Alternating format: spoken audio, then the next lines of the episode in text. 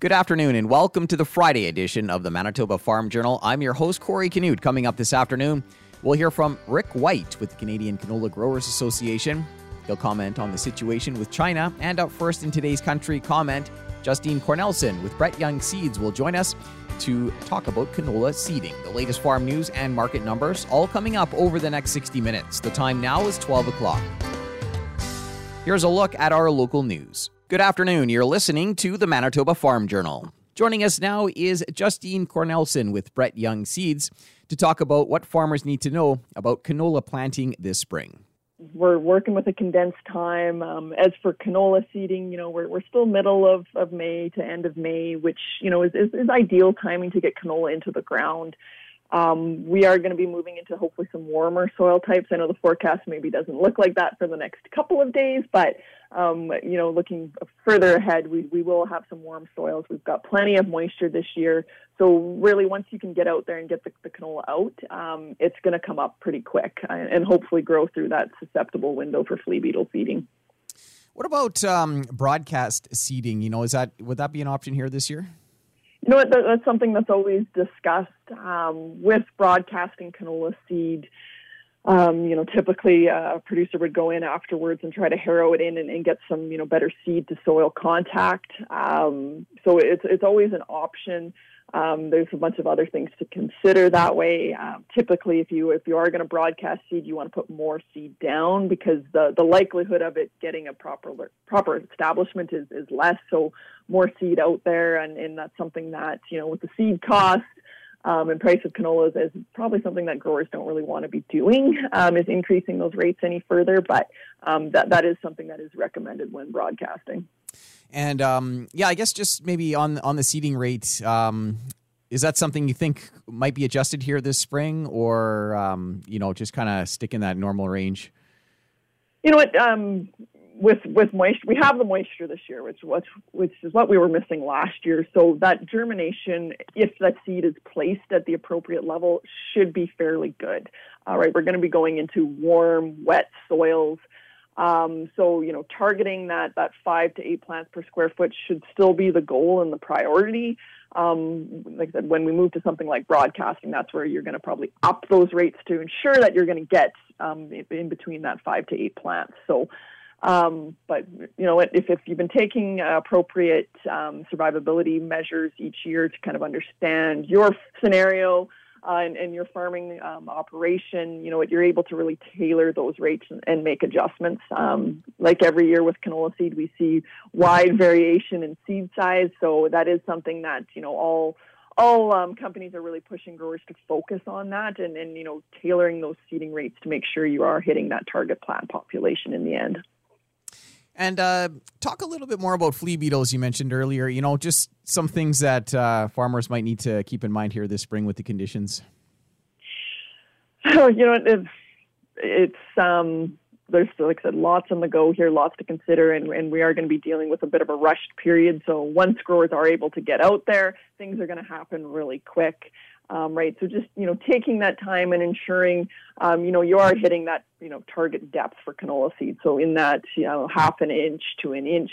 Um, is, is where we want to be seeing that canola um, this year because we do have moisture. We're not digging down deep to find it, uh, so it'll be placed in moisture. One thing that, that is going to pose some challenges here is just um, our herbicide applications. That timing is going to come extremely quick.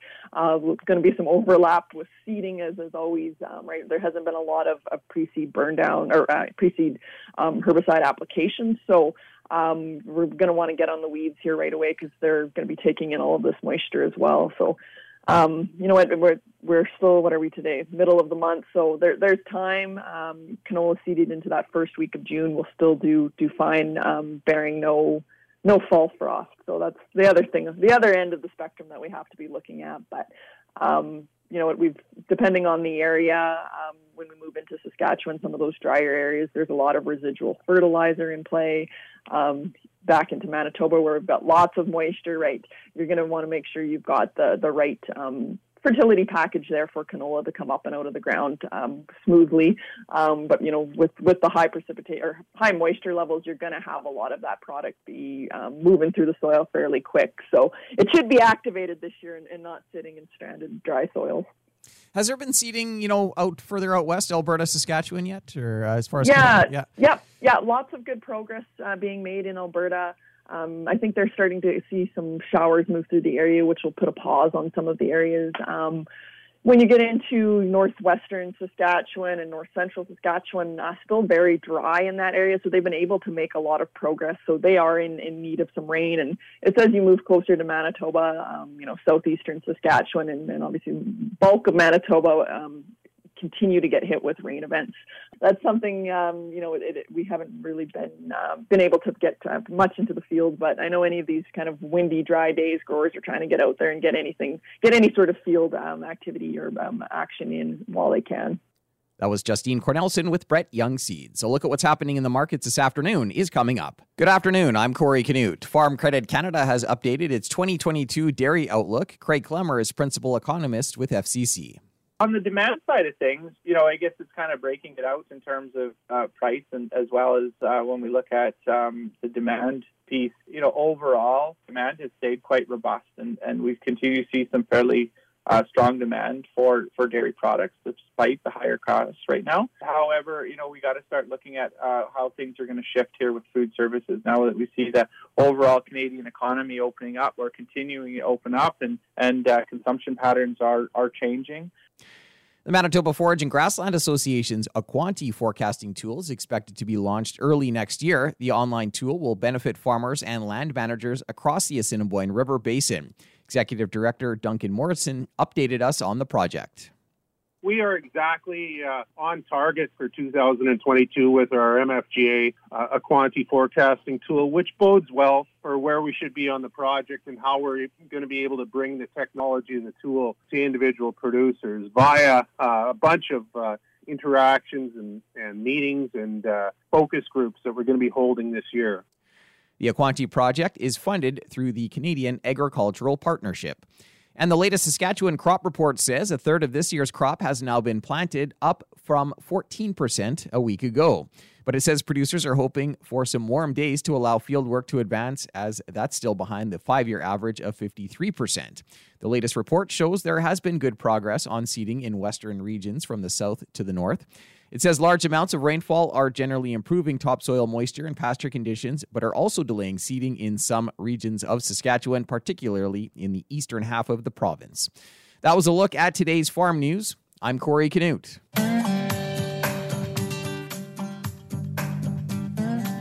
Good afternoon and welcome to the Prairie Ag Wire for Friday, May 20th. I'm Corey Canute. Coming up today, we'll hear from Rick White with the Canadian Canola Growers Association. This week, Canada was advised that China has reinstated access for Richardson and Viterra to export canola seed to China. Market access restrictions for canola seed to China were first implemented on March 6th of 2019. Rick White is president and CEO of the Canadian Canola Growers Association. Uh, well, some good news, I guess, for canola farmers and the canola industry is uh, both the uh, the the, uh, reinstated uh, China reinstated the licenses for two uh, two, uh, two Canadian companies, Viterra and uh, Richardson's, uh, to proceed with their licenses to ship Canadian canola into China.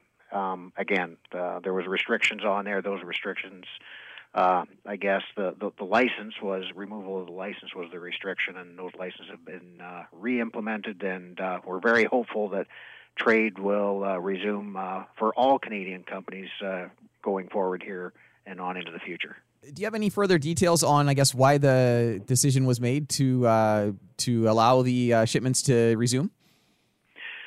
Well, I don't. Uh, that's still, uh, I guess, a negotiation between uh, China and uh, the government of Canada. Um, really, not a lot of detail there at all, other than the announcement coming out that the licenses have been reinstated. Um, this has been an ongoing issue for an extended period of time, and uh, so a lot of discussions have gone on. But uh, at the end of the day, China has made the decision to reinstate those licenses. So we're happy with that, but we don't know a whole lot of detail about how it occurred. The restrictions, as you mentioned, were first implemented back in, in 2019. I guess just talk about the impact, you know, since then on on what that's had on uh, Canada. Well, the the two uh, exporters, Canadian exporters uh, uh, in question here, were like you know a big part of the canola trade going directly into China. So of course, when when their licenses were revoked, um, that really had a, uh, a disruptive impact on the trade flow, the natural trade flow, where where canola was meeting the demand for for Chinese uh, veg oil uh, veg oil demand. And so, you know, that disruption in the market and the natural trade flow, which should have been occurring, um, you know, it, it, it, disrupted that. And so it did cause some disruptions uh, in, in, terms of getting the canola out into the global market. Um, and so it created all kinds of knock on challenges uh, in, in, in that. And again, it was just because a, a trade barrier was put up on two significant exporters uh, which had to find a home uh, elsewhere in the world or, or circuitously through the world to meet that veg oil demand, uh, and and that had a cost to it. And I guess there was there was still some canola seed move or moving from other um, companies. Is that right? Or Yes, yes. It was just uh, the two companies uh, that were restricted. Uh, other Canadian companies uh, did not have their licenses revoked. So some you know, some canola trade was going on direct between uh, Canada and China through throughout this. Um, but again, you know, it uh, certainly wasn't uh, wasn't available to all companies, and, and the two that it wasn't available were a significant part of the export uh, uh, picture to China. Just going forward now, um, I guess maybe just talk a little bit about what this will mean for for those two companies, and and um, I guess for farmers who are growing canola here. Yeah, I think in, in general, Corey, it, like you know, it, it resumes uh, access to to all Canadian companies to to to access that market equally now. So I think um, from a competitive on the ground um, perspective here in Canada, that's a good thing. All companies have access to that market, um, and I think that provides a, a lot of more predictability and certainty in the market, which is always a good thing. Now um, we we've cleared uh, the barrier out. Um, the rules-based trade environment uh, is upheld, um, and you know let the natural trade flows go without uh, impediments in the way. And I think that'll provide a lot of uh, uh, stability um, and predictability, which will be reflected in farmers' ability to to have you know stable markets. And China is a big market, and and I think this will provide some stability now to that market, which will be good for the industry and take uh, some of the risk out of the equation uh, for the whole industry. Any um, Rick? Any thoughts on the on the current year on the on the canola crop? You know, we're we're seeing some delays here in Manitoba, but um, you know, any any thoughts on on what you expect to see this year? I expect to see a lot of unpredictability, I guess, in the weather, driven by the weather. We can all see that it's uh, farm by farm almost out there. It's either too cold or too hot or too dry or too wet or it's just extremes everywhere. So it's going to be interesting to see how it averages out this year. Um, I'm uh, the eternal optimist. That's the farmer in me coming out. That uh, you know will be we'll have a we'll have a good growing season. But again, that's not going to be the case for every farmer across Western Canada here. So it's too early to tell. Um, we haven't lost a crop in May yet, and uh, we'll see how the growing season treats us. That was Rick White, President and CEO of the Canadian Canola Growers Association. That's it for the Prairie Ag Wire for today. If you have any questions or opinions to share, send them to us by email, thefarmdesk at goldenwest.ca. I'm Corey Canute. Thanks for listening and have a great afternoon. The Prairie Ag Wire will return next week on the Golden West Farm Network. Time now for a look at the farm calendar. Agriculture and Agri-Food Canada has established an e commerce resource hub where Canadian agri food companies can access resources to take advantage of global opportunities to sell products online. Sessions conclude June 6th. Each week covers a different topic. You can register on the Manitoba Agriculture website. And Manitoba Forage and Grassland Association is putting on a Fence and Water Solutions workshop June 1st. The cost is $30. You can register on the MFGA website. Continuing with the Manitoba Farm Journal here on this Friday afternoon. The Boissevain Morton Whitewater Growing Project is looking for teams to enter a combine pulling contest set for late June in Boissevain. Reporter Barry Lamb caught up with volunteer Audrey Paschke. Well, you announced tonight, uh, told the, the faithful here that there's going to be another combine pull. When was the last one? The last one was in 2019. Yeah, we got shut down because of COVID, so we couldn't do anything. Yeah. What are the details of this one? Uh, when will this one be, and, and what are you looking for from people? We are looking to have it on the weekend of the fair, which is June 25th and 26th. The Sunday, I think, is when we are planned to pull various heavy equipment. Um, we are looking for kids to form teams and adults to form teams. And we're also looking for some super strong people to pull a tractor of some size on their how, own. How many on a team for the combine part? Uh, we have 10 people on a team, and there has to be at least two women, but that can also be 10 women. This a promotional thing or a fundraiser? What's it, what's the goal? We're working on making it a fundraiser, but we don't really know how that's going to look yet. We're hoping it will be at least a raise awareness, an event to raise awareness. And just over a month till, till that'll be here. So if people want to get a team together and uh, their group of 10 or perhaps in the smaller for the, the tractor pull, what, what should they do? Just get in touch with you or who do they get in touch with? Um, I would have them email me at audrey at paschke.ca. How tough to pull the combine? Did you participate in 2019? I sure did. and I have actually pulled combines in Morden for several years um, at the Morden Corn and Apple, and it feels – you know going up to it it's going to be very hard but as soon as you grab that wool, that rope and start to pull you are astounded by how heavy that is. But once it gets going it keeps going i guess. It does yeah. There's some good momentum once you get going. All right. Well best of luck. Thank you very much barry. That was audrey paschke one of the volunteers with the boissevain morton whitewater growing project the group is looking for teams to enter a combine pulling contest set for late June in Boissevain. She was chatting with reporter Barry Lamb. Another look at what's happening in the markets heading into the close is coming up in just a moment. Time now for another look at today's farm news. The executive director of the Manitoba Forage and Grassland Association says the Aquanti forecasting tool is right on schedule. The online tool, expected to be launched early next year, will benefit farmers and land managers across the Assiniboine River Basin. Duncan Morrison talked about the project. But what the Aquanti forecasting tool will do will give producers, you know, the ability to access uh, decision support within their forecasting tool to help them make important land management decisions on their farm. The Aquanti project is funded through the Canadian Agricultural Partnership. And Farm Credit Canada has updated its 2022 dairy outlook. Craig Klemmer is principal economist with FCC.